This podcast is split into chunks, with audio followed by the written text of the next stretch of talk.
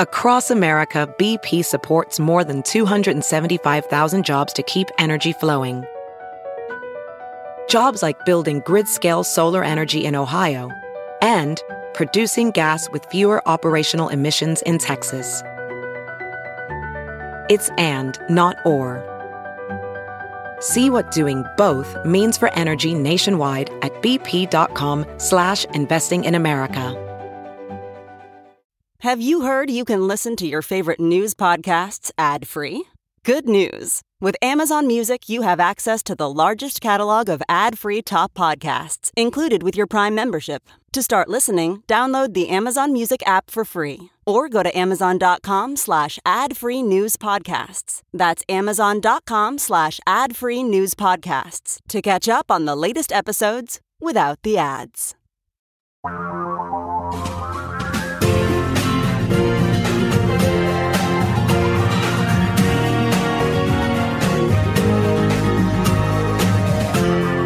This is the Thom Hartmann Program. Thom Hartmann here with you. There's a couple of things that I wanted to just lay on the table and have a conversation with you about. Right now, as a result of something that Trump said in Davos, I would say, and I think there's a strong argument to say that Social Security, Medicare, and Medicaid are all officially in the crosshairs of the Trump administration. I mean, they always have been in the crosshairs of the Republican Party. The Republicans have fought Social Security since 1935 when it was passed. They have fought Medicare and Medicaid since the late 1960s. I think it was 67 when they were passed. But usually they say that they're actually trying to save it. You know, like when. When Ronald Reagan changed the rules around Social Security so that your Social Security benefits are now subject to federal income tax and tied it to the cost of living adjustment that is, you know, that includes, you know, average people that doesn't take into consideration the relatively unique concerns and expenses of uh, older people, people over 65, which include medical expenses and transportation and things like that, housing, food, rather than, you know, new computers. So, you know, Reagan said, well, I'm strengthening Medicare, and, or, or excuse me, Social Security. And, and to some extent they did. I mean, they doubled the Social Security tax. But with that single exception, generally when Republicans tweak Social Security, what they're intending to do is bust it up. Because, you know, there's this $2.7 trillion trust fund. Social Security has, you know, a trillion dollar a year cash flow, I believe, or something in that neighborhood. It's substantial. And the banks in New York are looking at this. I mean, Pete Peterson, you know, became a billionaire by being a bankster in New York. He's passed along and passed away now, but his institute still survives, ranting about the debt and how, you know, with this much debt, we can't afford Social Security. And that Social Security tax should be going right into the Treasury to pay down the debt, and Social Security should be handled by Citibank and Bank of America and Wells Fargo, don't you know? So Anyhow, while hobnobbing with uh, other billionaire oligarchs in Davos, Switzerland, billionaire oligarch Donald Trump said, and I quote, before the end of the year, sometime before the end of the year, he and his administration will be, quote, cutting entitlement programs. The billionaires, of course, thought that that was just a fine thing. His speech was, you know, broadly applauded. It's uh, unlikely he's going to do this before November 3rd, Election Day.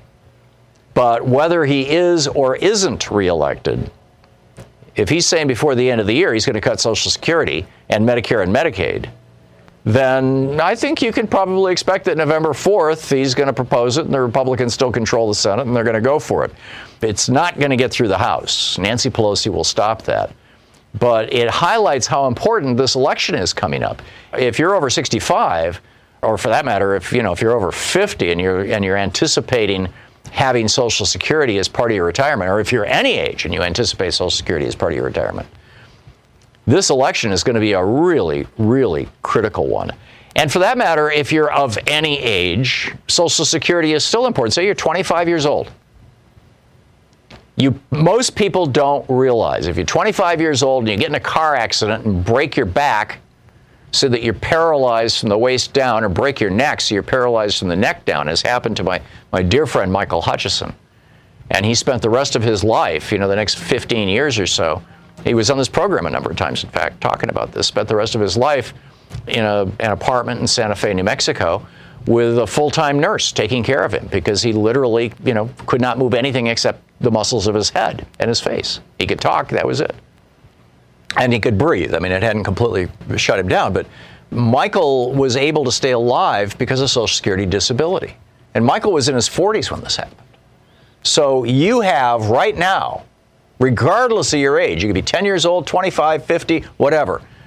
It doesn't matter how old you are. You have an insurance policy right now that if you went out on the open market, if Social Security disability did not exist, and you went out in the open market and said, I want to buy catastrophic insurance in the event I'm, I'm so disabled that I can no longer work, I, I want the insurance to pay my food, my living expenses, my health care expenses. I want it to pay all of that Social Security and Medicare. It would cost a fortune. You'd be spending a couple hundred dollars, maybe a thousand dollars a month for, for insurance like that. You have that right now with Social Security, Medicare, and Medicaid. You actually have that, and people actually use it. In fact, about a third of all Social Security's payments are for Social Security disability. Most of those people are not even 65. So, you know, Trump's saying that he's going to cut this and he's going to turn it over to the banks and stuff like that. It, this should alarm all of us. This is the actual transcript. It was uh, Joe Kernan from CNBC. He says, "Do I dare ask one last question?" Trump says, "Go ahead." This is during the Q&A session after his speech. Kernan says, "Entitlements ever on your plate?" Trump says, "At some point they will be. We have tremendous growth. We're going to have tremendous growth this year. I it'll be toward the end of the year." The growth is going to be incredible, and at the right time, we will take a look at that. You know, that's actually the easiest of all things if you look. And Kernan says, if you're willing. And Trump says, big percentage. And Kernan says, to do some of the things you said you wouldn't do in the past, though, in terms of Medicare. Trump, well, we're going to look at it. Right. They're also moving ahead. The Trump administration is also moving ahead with plans to destroy Medicaid in red states. How do they do that? They turn it into block grants. Right now, if your state has, say, you know, 100,000 people on Medicaid, and uh, you know they're costing X, you get 100,000 times times X in federal money, or a, a, percentage. You know, states get a certain, uh, I, I believe it's around 90% of the funds the, from the federal government. So what this would do is say, okay, right now you're getting, let's say, you know, $50 million a year for Medicaid for your state of Alabama or whatever. So we're just going to block grant it at that. And going forward, you're never going to get any more. As medical expenses continue to rise, if we hit a recession and people lose their jobs and have to go on Medicaid, they won't be able to. And the Medicaid program will start basically cutting people off. Sorry, you've already spent, you know, all the money we had allocated for you. We're not going to pay for your expensive chemotherapy. That kind of stuff. Meanwhile, in the impeachment hearing, one of the most interesting things relative to that came out of Davos also. Donald Trump was there, as I said, you know, earlier this week. And somebody had asked him about the White House withholding evidence. And he says, honestly, we have all the material. They don't have the material. I mean, you know, obstruction of justice, anybody? Just to add to the, you know, a little kindling to the fire here. You know, the Republicans have been fighting to end the Affordable Care Act, you know, which is kind of mind boggling. You blow up the Affordable Care Act. They want to do take down the entire thing.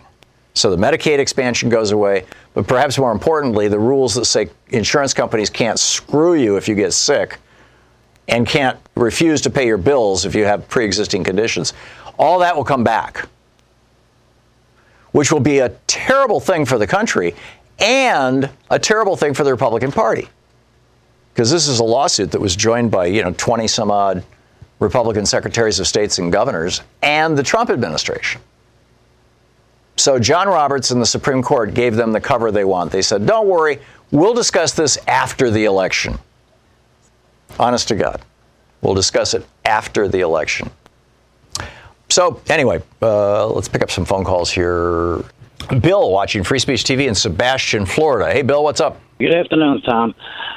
Yeah, Trump coming after the uh, Social Security is uh, another um, example of his uh, lack of compassion for humanity in general. Right. And um, all the tweets he's been putting out it's a sign of his mental deterioration. And I think it's a lot more than Diet Coke, Tom. Let's let's get real here. It's that Adderall, whatever it was that he was taking. He looks awful. Looks yeah. absolutely awful. Yeah. You know, a lot can be attributed to age. And stress. I mean, we've seen president after president go into the White House, go into the presidency with, you know, full color in their hair and come out gray. It's, you know, including President Obama. Not completely gray, but, you know, you see, you know, it, it ages people if they take it seriously. And, and, and even though Trump has not been working as president. He, he spends most of his time playing golf or watching TV. He still is experiencing an incredible amount of stress as a result of you know the crimes that he's committed being revealed and the and the and thank you Bill for your comments and the crimes of the Trump crime family starting to come out from Ivanka and Don Jr. You know the hustles that they've engaged in, the property fraud, the Trump University fraud the nonprofit organization fraud, where all three of the, the kids had to go through non fraud training. I mean, it's amazing. It's just amazing. Nick, watching us on Facebook in Cliffside Park, New Jersey. Hey, Nick, what's up? Hey, I want to say that the only thing that can possibly result in Trump actually being removed from the presidency is when the Republican Senate realizes, especially obviously McConnell, that they will lose their jobs in November if they vote to acquit Trump, especially if they do so without hearing all of the witnesses and all of the evidence. And the way for the Democrats to achieve that end is not to simply have a legalistic presentation, which is legally brilliant and airtight to the senators, because the Republican senators are not stupid. They're not ignorant. Most of them are lawyers. They know that Trump is guilty of sin. What the Democrats have to do is make a case that appeals directly to the people, to the population, use exhibits and use language and use emotion and passion that makes it so spectacularly interesting to watch this that it will be watched not just in America but throughout the world, right. so that it actually changes people's minds. I've made the point sharp enough that I think you can pick up on it, and maybe somebody, somebody in the Senate is hearing this. I mean, the presentations were pretty damn brilliant, and they did a very, very good job of making sure that in the first couple of hours and also in prime time later on, that they had Adam Schiff out there. He is the most articulate, I think, of the bunch, and the most practiced. I mean, this guy was a prosecutor for years. He knows how to present a case. in Los Angeles. Hey, Lamar, what's up? Hey, Tom, how are you doing? Good. Great. Quick question. Um, do you have any confidence in the impartiality of John Roberts? And I'm basing that on the fact that he and the Supreme Court decided to hear Trump's case about releasing his taxes, and they decided to hear the case, which I thought was a case that they, they normally would not hear. So I'm just kind of wondering how impartial he's going to be during a Senate trial. Roberts has been a Republican actor for a long, long time. I mean, he was in the Reagan Justice Department. In 2000, he flew down to Florida and helped help them put together the uh, challenge, to, you know, the Bush v. Gore Supreme Court challenge to stop the recount in Florida. He was rewarded for that by George W. Bush by making him Chief Justice. That's who he is. And, and then, you know, he gutted the, the Voting Rights Act so no, I don't have a lot of confidence in Roberts' impartiality. I think he's going to do everything he can to cut the Republicans as much slack as possible. That said, he does have the weight of history on his shoulders. I mean, the the, one thing that we've seen about Roberts in the last couple of years is that he seems to be becoming an institutionalist. So the big question, and we won't know the answer until we see how he behaves, is whether John Roberts' loyalty to the institution of the Supreme Court and the Constitution outweighs his loyalty to the Republican Party. And I, frankly, I don't know the answer to that. Lamar, I don't think anybody does because he has been such a political actor. But that's the question. I mean, you've identified one of the biggest questions of the day. Lamar, thanks a lot for the call. We'll be back.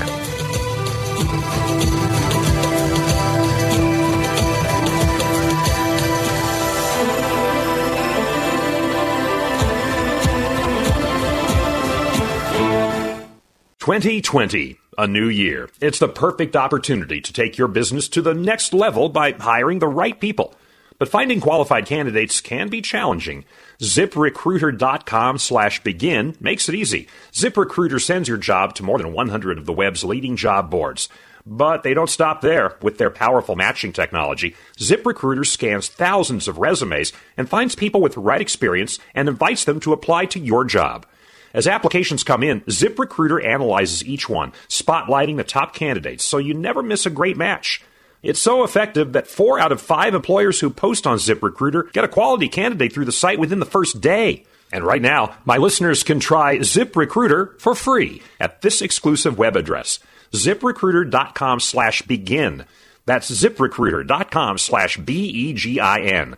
ziprecruiter.com slash begin. ZipRecruiter, the smartest way to hire.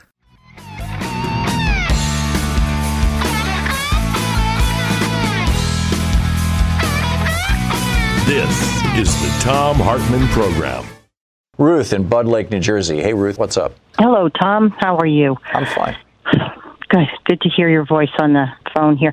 Hey, I'm calling because I'm in New Jersey, and up in Massachusetts, we have two great senators, Markey and Senator Warren. Right. And here we have a Congressman Kennedy He's trying to upset the apple cart, and he's going to go after Ed Markey's seat, which is totally Right. ridiculous as far as I'm concerned. And I've been conveying that information to his campaign as best I could, and have subsequently donated to Ed Markey's reelection campaign. Yeah. But my question is now, shouldn't Mr. Kennedy be concentrating on in the impeachment and all these problems that we have, in, like right staring right in our faces with the Republic, instead of going after a solid progressive Democrat? Yeah, I think I, think. Joe Kennedy is shooting himself in the foot with this one. Although I'm not that close to Massachusetts politics, but just you know looking at it from the other side of the country, that's what it looks like to me. And frankly, there's I think there's a reasonable chance that Massachusetts is going to be missing a Democratic senator in 2020 or 2021 if Elizabeth Warren wins the nomination and gets sworn in.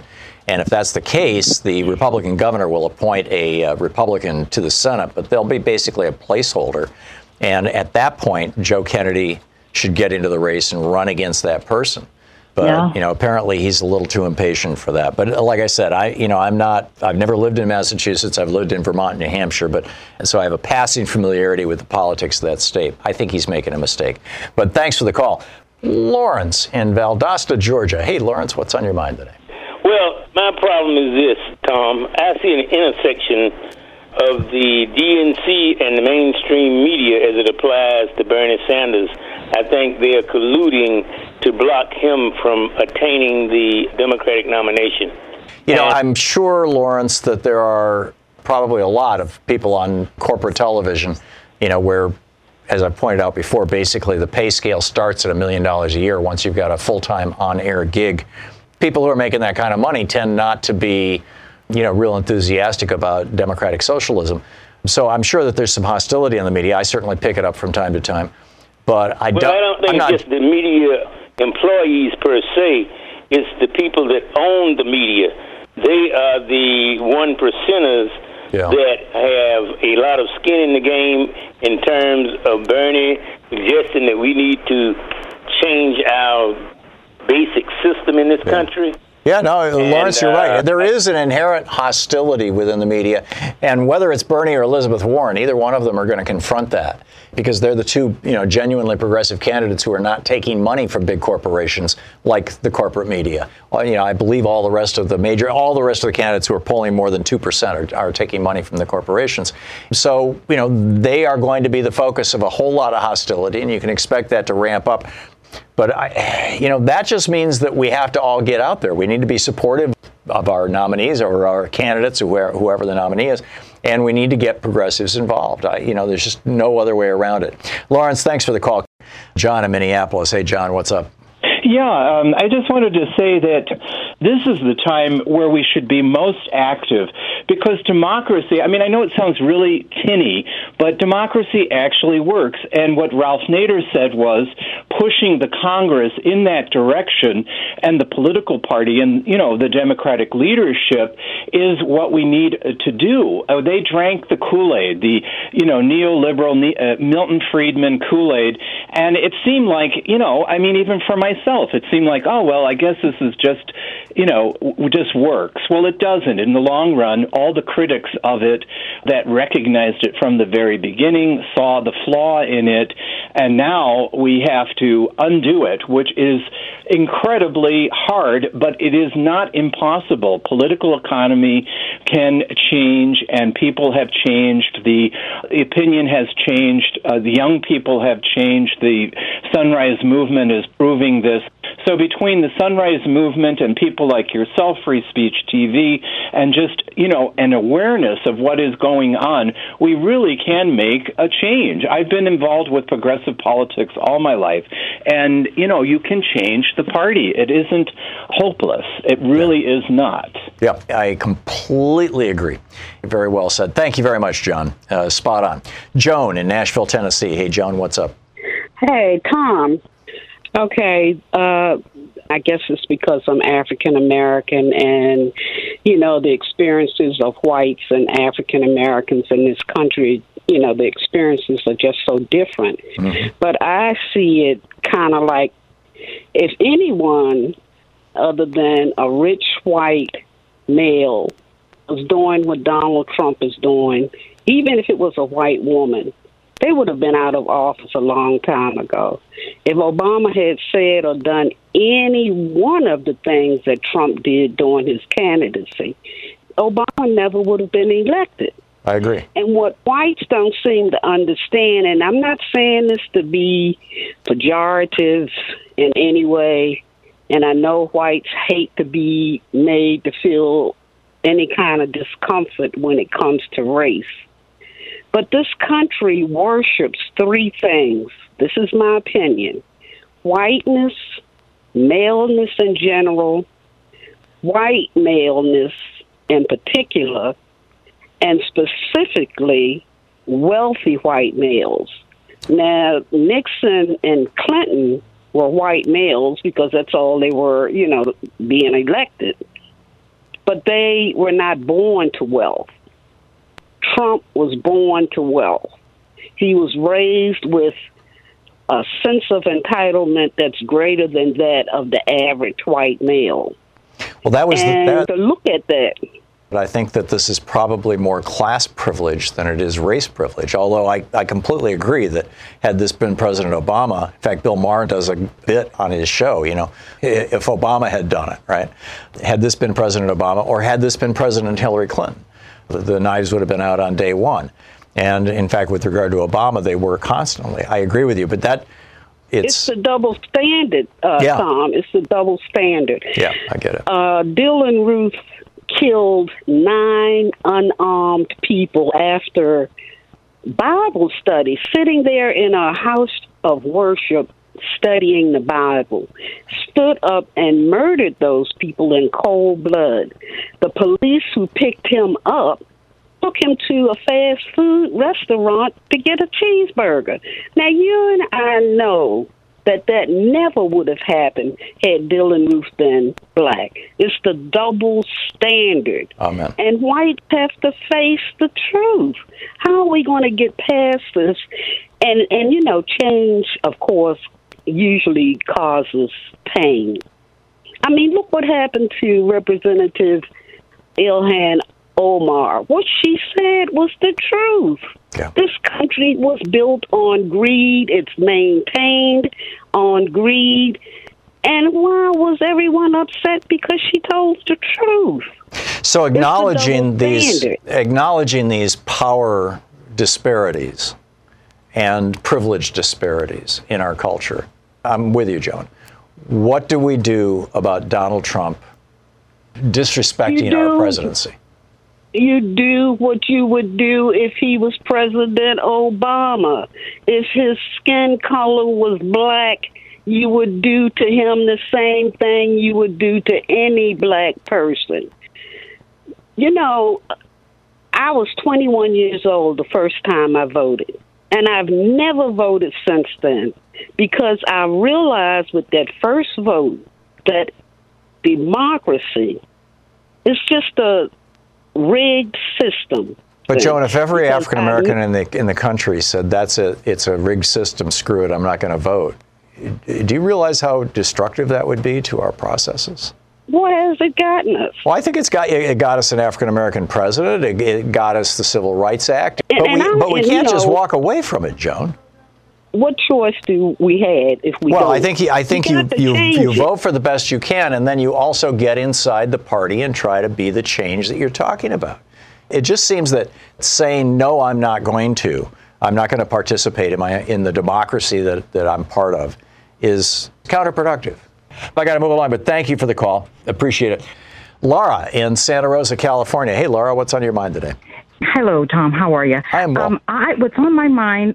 I'm sorry. What's on my mind? I was just really livid listening to Joan on the call. Just let me tell you, I'm an African American person who have been voting since I was 18. The reason I vote is because women died and people of color died.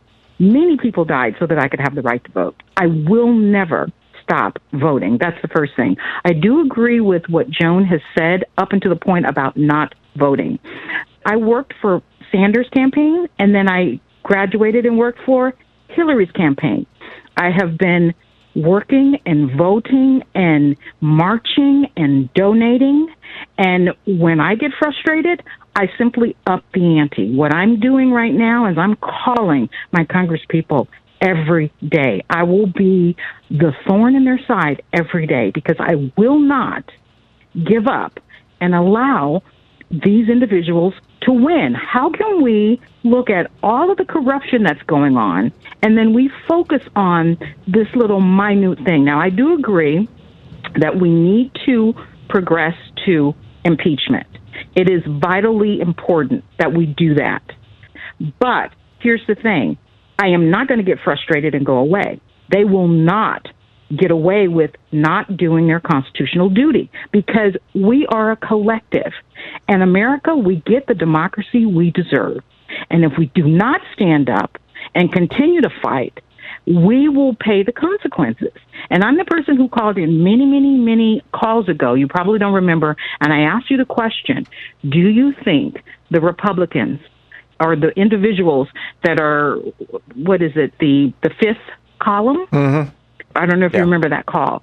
That was my question. Do you think that they're the fifth column? I think we have our answer, right? Yeah, it's certainly looking like it. And number one, let me just thank you for being an activist, for being a participant, for voting. I was with Joan right up until she said, therefore, I'm not going to vote. And at that point, you know, she lost me too. And I would take it even a step farther after what we'd heard from Seth Abramson. If his book is true, and it's it's 600 pages of you know documents and details and footnotes and and all this kind of stuff. If if this is true that this coalition of countries, um, including Russia, Israel, the UAE, Bahrain, Saudi Arabia, and Egypt, conspired to flip our election for Donald Trump in 2016 and in all probability are doing it again for 2020. The thing that concerns me the most out of that is that the only country in that entire list that's actually a democracy is Israel. And I don't think that this is the Israeli government doing this. I think it's Bibi Netanyahu and his party. And I think that his tendencies toward autocracy are as strong as Donald Trump's you know, we're still theoretically a democracy too. What this tells me is that, you know, the ascendant, essentially international conspiracy in the world right now is one of autocracy, of, of strongman governments. I mean, we saw this with Trump with Modi. You see it with Trump with Duterte in the Philippines.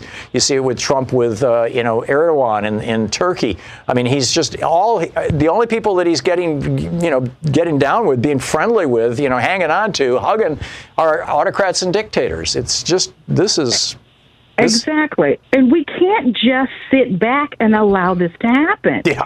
As I said, we get the democracy we deserve. And if we're just going to give up, if we're going to, all we're going to do is complain and do nothing about it, then we are equally as responsible. Yes. So we have to become more active, no matter how painful it is. I am really tired of marching. I'm too old for this. I am tired of marching, but I will not stop. I am tired of donating. I will not stop. And I'm going to tell you something. I've decided this is not about what's politically expedient. This is not about getting people in Trump land to vote for them or to continue to vote for them. Because as a person who stood up for Sanders and Hillary, I feel as if I have been everything that I worked for is being ignored and taken for granted. Yeah. We all stood up for the right thing. Look, just uh, plain and simple, as my father say, do it simply because it's the right thing to do. Brilliant. Laura, you said it so much better than I could have. I thank you so much. And for people who want to follow your example and call their member of Congress and encourage impeachment, et cetera, the number is 202 225 3121 or 224 3121. It used to be one was for the House and one was for the Senate. Now, both of them, uh, you know, you can get to either one from either one. Laura, thank you so much for the call. It's great to hear from you. Thank you. God bless, Tom. Thanks. Thank you for Back all the work you. that you do. I'll, I'll Okay. take all the blessings Okay. I can get. Thank you, Okay. Laura. This is the Thom Hartmann Program. Our book today in the Thom Hartmann Book Club is Proof of Conspiracy How Trump's International Collusion is Threatening American Democracy by Seth Abramson. This is from the introduction. In late 2015, after Donald Trump has formally announced his candidacy for president, a geopolitical conspiracy emerges overseas whose key participants are the leaders of Russia, Israel, Saudi Arabia, the United Arab Emirates, Bahrain, and Egypt. These six men decide that Trump is the antidote to their ills. For Russia, U.S. sanctions. For Israel, the lack of Arab allies. For Saudi Arabia, the United Arab Emirates, Bahrain, and Egypt, perceived threats emanating from Iran. The conspirators commit themselves to doing whatever is necessary to ensure that Donald Trump is elected. Trump's presidential campaign is aware of and benefits from this conspiracy both before and after the 2016 election. On March 19, 2018, British journalist David Hearst, the former chief foreign leader writer for The Guardian, publishes the most important report of his career. Hearst, at one time the Moscow bureau chief at The Guardian, is now editor in chief of his own publishing venture, a London based Middle East watchdog called the Middle East Eye. In the spring of 2018, he reports the existence of a years long, continent spanning conspiracy that will eventually envelop the President of the United States the Red Sea Conspiracy. This book denominates the conspiracy Hearst uncovers as the Red Sea Conspiracy for the simple reason that it is hatched on a yacht in the middle of the Red Sea, a seawater inlet of the Indian Ocean bordered by, among other countries, Saudi Arabia and Egypt. One imagines that in his many years as a correspondent and commentator for The Scotsman, The Huffington Post, Al Jazeera, El Arabi, Al Jaid, TRT World, uh, which is Turkish, Masr al Aghan, Egypt, and The Guardian, Hearst never thought he'd stumble on a story as far reaching in its implications as the Red Sea Conspiracy. But he did, and what he found could change the course of history.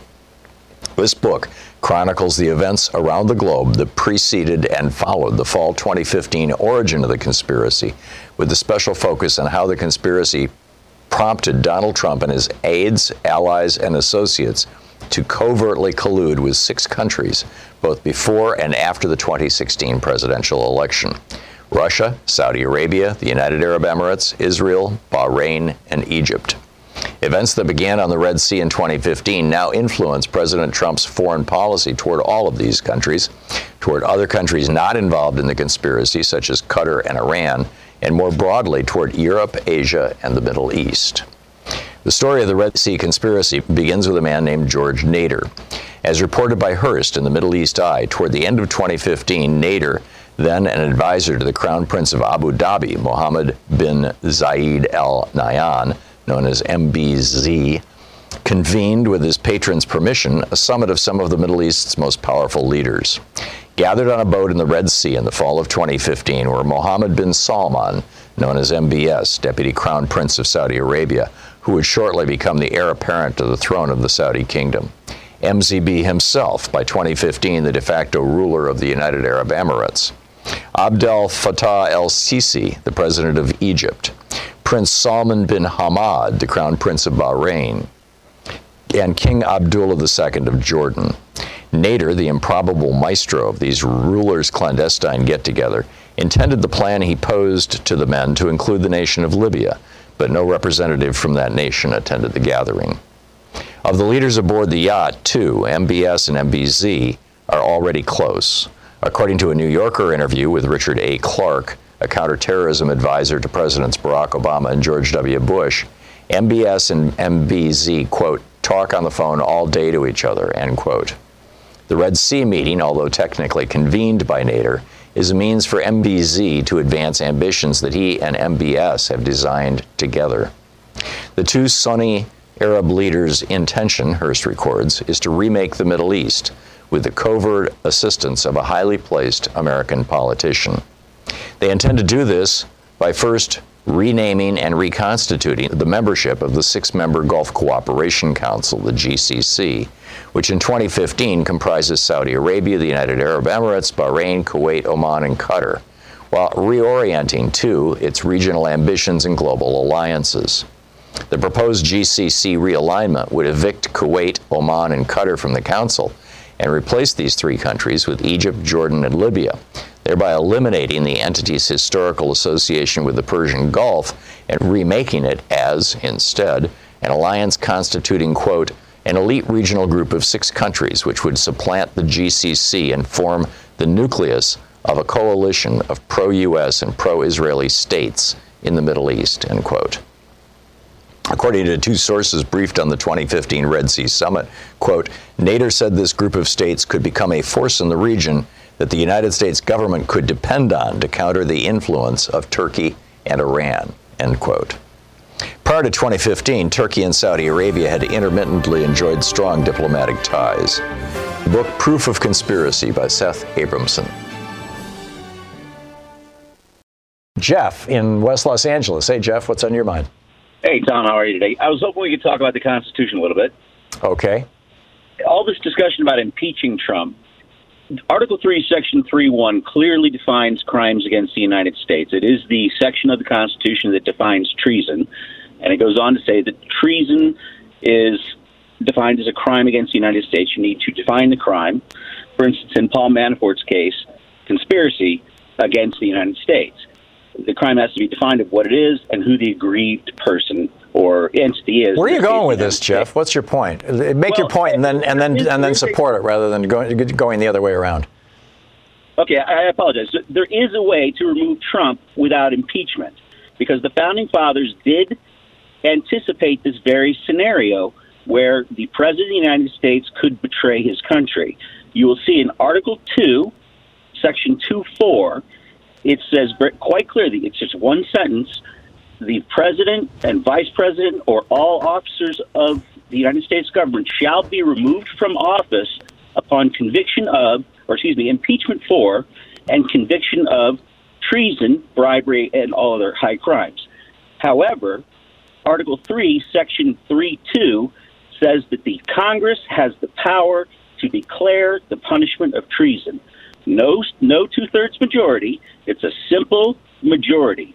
They can impeach him in the House. Well, hang on just a minute. What that means, Jeff, is that Congress writes the laws, and part of those laws is what the punishment is. So Congress can pass a law saying, here are the, the 16 things that we consider to be treason, and you know the, the top one is the death penalty, and the bottom one is 30 days in jail. And here's, I mean, that's all, all that's doing is giving power the Congress the power to authorize specific punishments for specific crimes. Okay, then also, am I incorrect in the assumption when it says in the? Uh, okay, so we'll, well, let me let me. In fact, let me add to that, Jeff. Once Congress authorize, once Congress passes a law that says this is illegal and here's what the punishment is for it, then the because it's now part of the U.S. Code of Law, the remedy for that is for the Justice Department. That would be William Barr you know, through federal prosecutors, if, assuming that we're talking a federal crime here, to bring charges. And okay. I'm not holding my breath that William Barr is going to bring any charges against Donald Trump or anybody else in his administration. Okay, so one other point. Now, it also says quite clearly that the president has full power of the pardon, and then it says semicolon. Except under, except, except for impeachment. Uh, except it says except in cases of in cases of impeachment. Right. So does that mean if Donald Trump is being impeached, he does not have the power to impeach, uh, pardon himself, or does that possibly mean because he is the president, he is not allowed to pardon anybody. Well, no, nobody's really sure, Jeff, because it's never been adjudicated by the Supreme Court. And uh, but it seems to suggest that if Donald Trump, for example, was on the verge of being impeached, and he was on the verge of being impeached because of testimony from, say, Michael Cohen, and he was to say to Michael Cohen, "Hey, I'll give you a, a pardon if you'll refuse to testify," that that pardon would not be legal that's my understanding of how broadly that's understood. But again, it's not been adjudicated, so there's, you know, there's uh, some ambiguity around it. Jeff, thanks for the call. Ted in Federal Way, Washington. Hey, Ted, what's up? I guess I wanted to clarify. Other than him, if he loses the election and refuses to concede, that's the most he can do other than incite his followers to violence, correct? I think so, although the latter is something that I don't think is beyond his capacity, and it's something that his lawyer and former, you know, vice president of his company for 12 years, Michael Cohen, explicitly warned us about. And it's certainly something to be concerned about, but I guess on January 20th of 2021, at that point, you can just add trespassing to his list of crimes. Yeah, yeah, there you go. It's going to be a real strain on our system of federalism, on, on our democracy, on our republic, you know, and whether the courts, you know, what they can do, what Congress can do, how the military is going to respond, how the Secret Service responds. All of these things in my mind right now are unknowns, Ted, and that concerns I, me tremendously. Well, I would like to think that once it's obvious that he's no longer president, that a lot of people would step up and do the right thing. I certainly hope so. That's what I fully expect. But there are a lot of things that I fully expected would happen throughout this presidency that didn't happen. The opposite happened. I never expected that, that, you know, during a time of a strong economic recovery, that they would be able to pass a trillion and a half dollar tax cut, that they would even be so stupid as to do that, you know, and, and raise the national debt by two or three trillion dollars in the, in the process. You know, I never believed that they would try to incite war with North Korea or with Iran. I mean, it's just the idea of tearing literally babies from their mothers and putting them in dog cages and laying on the dirt um, you know, in the freezing cold at night and during the, the hot of day. Literally, I, I did not believe that Donald Trump, Mike Pence, and Stephen Miller were capable of such god awful cruelty. And, uh, and but would, here it is. You, you would think that alone would be enough for people to turn on it. You would think, and and certainly I would say, you know, most of the people who are looking at Democratic candidates have already turned on him. But he's got this base, and they're living in a media bubble. They call into this program occasionally, and they are so malinformed. It's not that they're underinformed. It's not that they don't know what's going on. They actually believe things that aren't true. And that's the result of, you know, Rupert Murdoch owning Fox News and right-wing hate radio and all the money that flows into right-wing hate radio from all these foundations and organizations that are funded by these right-wing billionaires. It's a dangerous, dangerous time, Ted. And we need to be vigilant and we need to show up. And as Nancy Pelosi pointed out, we need to win overwhelmingly so that there's no way that Trump can claim that the election was was rigged or stolen or whatever. So, Ted, I got to run, but thank you for the call and thanks for listening to KBCS. Jenny in Miami Beach, Florida. Hey, Jenny, what's up? I'm a former resident of New York. I've lived here in Miami about eight years now. And in 2016, I still have family in New York. My dad was kicked, kicked off of the voter rolls in New York City. Um, he lives in Queens. I know there was this big emphasis on people being kicked off of the voter rolls in areas like Brooklyn, for example. Mm-hmm. But the truth is that people were kicked off of the voter rolls in all areas the Bronx, Brooklyn, Queens, all of these very big, densely populated areas. So my dad from 2016, he still hasn't been reinstated. He's an elderly voter. I called, got everything sent to his house. However, what I find really interesting is that one, people have to re-register themselves in New York because they're not going to be automatically re-registered. And I lived in New York eight years ago. I moved. I voted here several times. I haven't voted over in New York and I'm still registered. When I lived mm. in New mm. York, I lived in a more affluent area of Queens, and I've checked my registration through the years, and I find it hilarious that supposedly they do these voter purges, you know, and they send you a letter to your house to check if you still live there, and if you don't live there, or don't answer it, they automatically kick you off. But that's not true all around. They only did that in certain areas because the area where I lived in Whitestone, which was a predominantly more affluent areas, there are people who still haven't been kicked off that no longer live right. there. And this I'm, is, I'm, I'm, a this is one of the reasons why I wrote the, the hidden history and the war on voting. I mean, this this yeah. is we need a constitutional amendment to say that there is an explicit right to vote. And you know, if we had a because we don't have a right to vote. I mean, in the in the uh, Bush v. Gore decision, Chief Justice Rehnquist literally said there is no right to vote for president of the United States in the Constitution. Uh, that's verbatim from that decision. And there needs to be a right to vote because if there was a right to vote, they couldn't mess with your vote like this. They would have to jump through 16 different hoops before they purged you. And uh, instead, Republicans in particular, in some places, you know, some Democrats, I suppose, but you know, this is this is core to the Republican campaign strategy is kicking people off the voting rolls. So, Jenny, thanks for sharing your story. It sensitizes people to what's going on. You're listening to Thom Hartmann.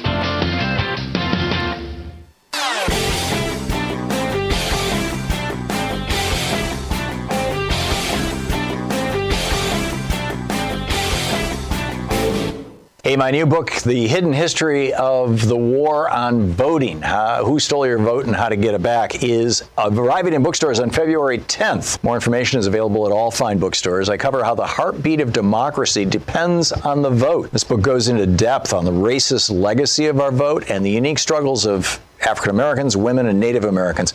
In part two, there's a deep dive into the economic royalist modern war on voting. And part three is the solution section how to get out there and get active. I'm also on the road to the book tour for the hidden history of voting. Join me on Monday, February 17th in San Francisco the, for the Berkeley Arts and Letters series, on Wednesday, February 19th at Town Hall, Seattle, Sunday, February 23rd for the Blue State Ball in Minneapolis, Friday, February 28th at Powell's in Portland, and Sunday, March 1st 1st in Chicago. More information is available at thomhartmann.com. This book is the third in the series after The Hidden History of Guns and the Second Amendment and The Hidden History of the Supreme Court and the Betrayal of America. Welcome back. Thom Hartmann here with you. And uh, Wes in Chattanooga, Tennessee. You're on the air. Yes, thank you, Thom, for taking my call. Sure. I just try to keep a positive attitude about things, but it annoys me when I hear what do you mean? Uh, the point that they tried to make uh, concerning racism, they call into a white talk show and try to explain to a white man their frustrations with the white man and how the white man has did this and that and other. I want to see the positive things that I can do. I read a prayer that says, God grant me the serenity to accept the things that I cannot change, courage to change the things that I can, and the wisdom to know the difference.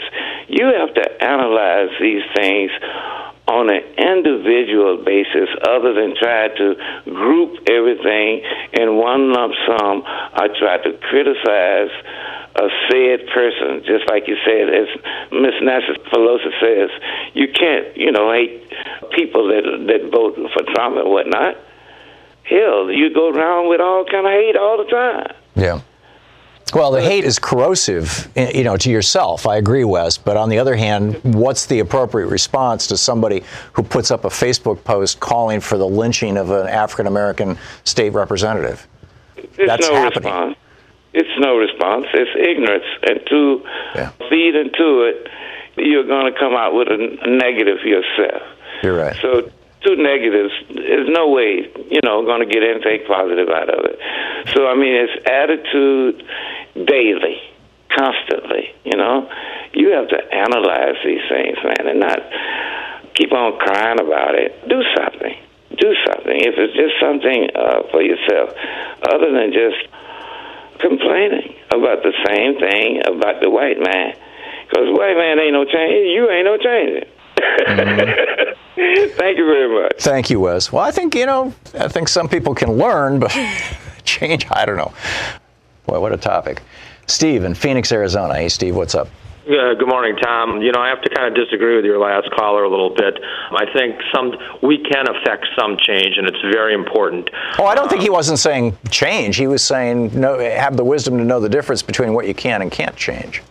Well, let me go into this, and I'll tell you why. First of all, though, I'd like to say, Dr. King, you know, he wasn't just for black people; he was for working people across the United States. You know, and white people, they never got that memo. You know, a lot of them didn't. Some did. Fifty percent didn't. But anyways, you know, I want to talk about where that we can go to affect that change. Number one, I'm for Bernie. You probably know that, but um, we're never going to get Republicans to work with us and to get this change to happen. What we need to do is get all three branches of the of the government, the Senate, the Congress, and the President. They've been stonewalling us since Barack Obama took office. The day he took office, 11 years ago, right near to the day here, and they had that caucus room meeting, and uh, Mitch McConnell and them they've been instructing everything that Obama wanted to do for the whole eight years of his presidency. And right now, we've got 275 bills sitting on Mitch, uh, Moscow Mitch's desk, which he is not going to do nothing about. And you know, it really doesn't matter who's going to be president, whether it's Amy Klobuchar Bernie or whoever of the Dems if we don't get all three branches. And I agree. whoever whoever it is, they will stonewall just like they did Obama. Actually, I wouldn't agree that nothing's going to happen, but we really need to take all three branches of government because you're absolutely right. So Mitch McConnell has been following up on the caucus room conspiracy rhetoric uh, or plan. Actually, I mean it was an actual strategy, which you can track down. I mean you can just Google caucus room conspiracy and you'll see the same thing. Steve, thanks for the call. Greg in Issaquah, Washington. Hey, Greg, what's up? Thom, I was just wondering with respect to what Mitch McConnell's doing, suppressing, and it looks like they're going to block in this uh, Democrat witch hunt. Which next path will it take? And let me clarify: there's so many likely branches of corruption. Which do you hunt? So yeah. I, I, was just trying to get your sense of the Stormy Daniels stuff, the Deutsche Bank records. Oh, it, it and it continues. I mean, just these briefing high-end donors in Florida about you know military raids that he won't discuss with Congress. I mean, it's just it's like you know, a you know how how much more can we take, and b how do we repair ourselves? How do we repair our country from the damage that not just Donald Trump, but Donald Trump and his billionaire buddies have inflicted on this country.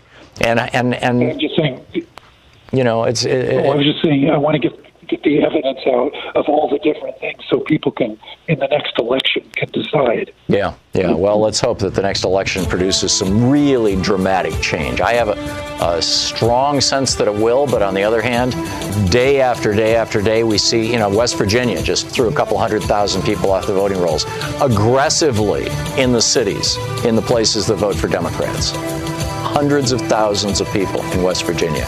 Ohio did it a while ago, and the Supreme Court said, oh, it's just fine. I mean, it's going to be a tough election because these guys are rigging the table.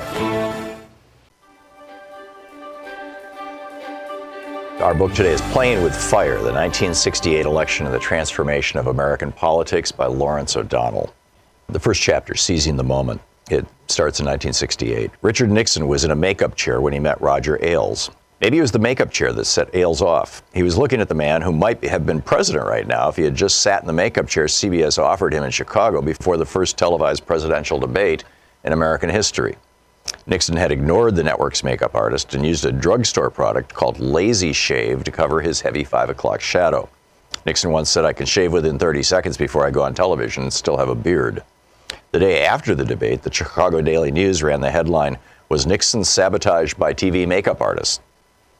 Uh, Richard Daley, the all powerful Democratic mayor of Chicago, said, My God, they've embalmed him even before he died. Nixon lost the election to John F. Kennedy by two tenths of 1% of the vote, 49.7% to 49.5%. In an election that close, every mistake matters. A mistake like not getting the makeup right was the kind of thing that infuriated Roger Ailes. Now, seven years later, Ailes was meeting Nixon for the first time in the makeup room of the Mike Douglas show. At age 26, Ailes looked like an assistant, but he was the boss, the executive producer of the show. And Nixon was once again a presidential candidate in what was beginning to look like a crowded field covering the 1968 Republican nomination. Ailes wanted Nixon to be president, and he knew the most powerful force blocking Nixon's path to the White House was television. To win the White House in the 1960s, you had to understand and respect the power of television. Ailes also knew that one of Nixon's potential rivals for the Republican nomination understood everything about television Ronald Reagan, the former film and TV actor. Ailes wondered what Nixon had learned about TV since the makeup disaster of the 1960 campaign.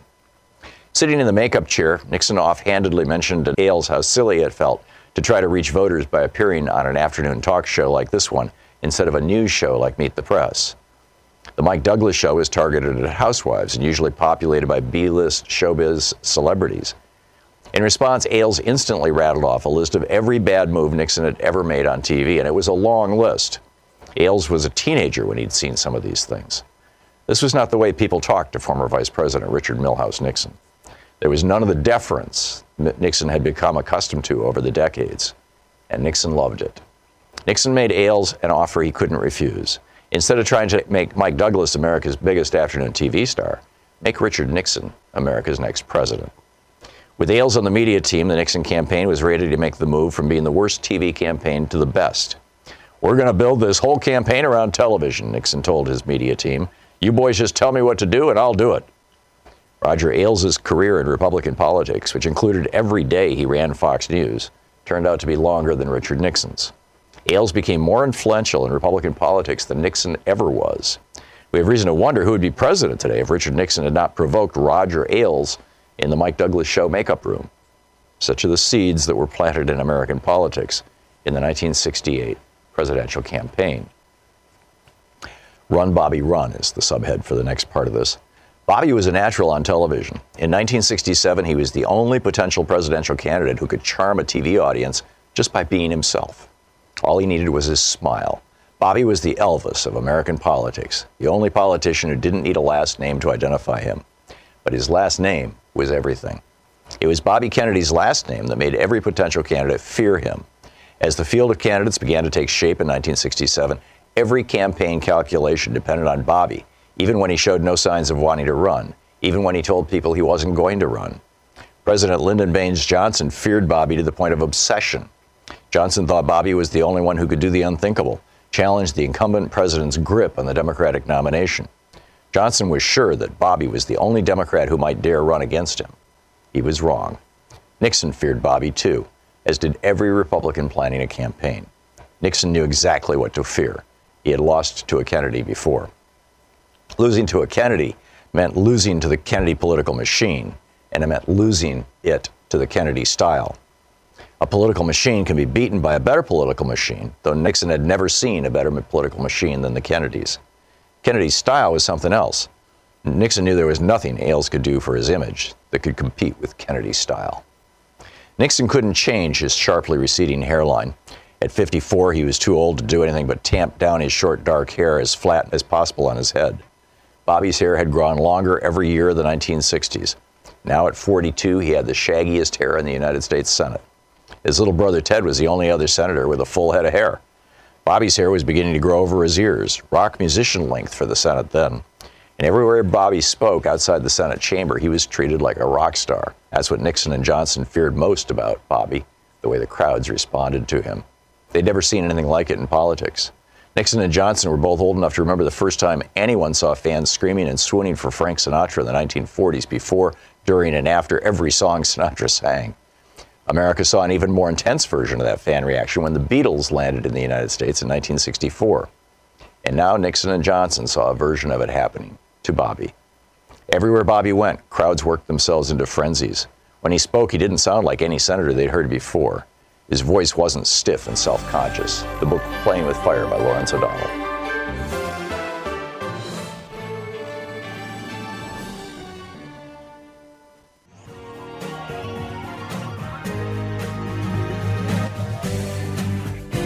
We'll be back with more of the news and more of my thoughts and yours in this uh, kind of national town hall meeting we have here every day on the Thom Hartmann program. And in the meantime, don't forget democracy is not a spectator sport. Never was intended to be.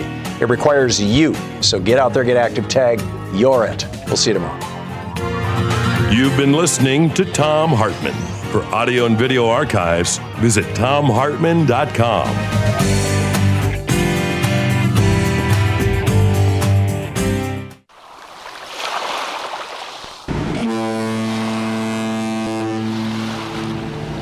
Thom Hartmann Cruise will be sailing in July of 2020. The seven day Oceania cruise will be going to Bermuda, and I'll be hosting onboard events about the topics of the day. More info at thomhartmann.com or 800 856 1155.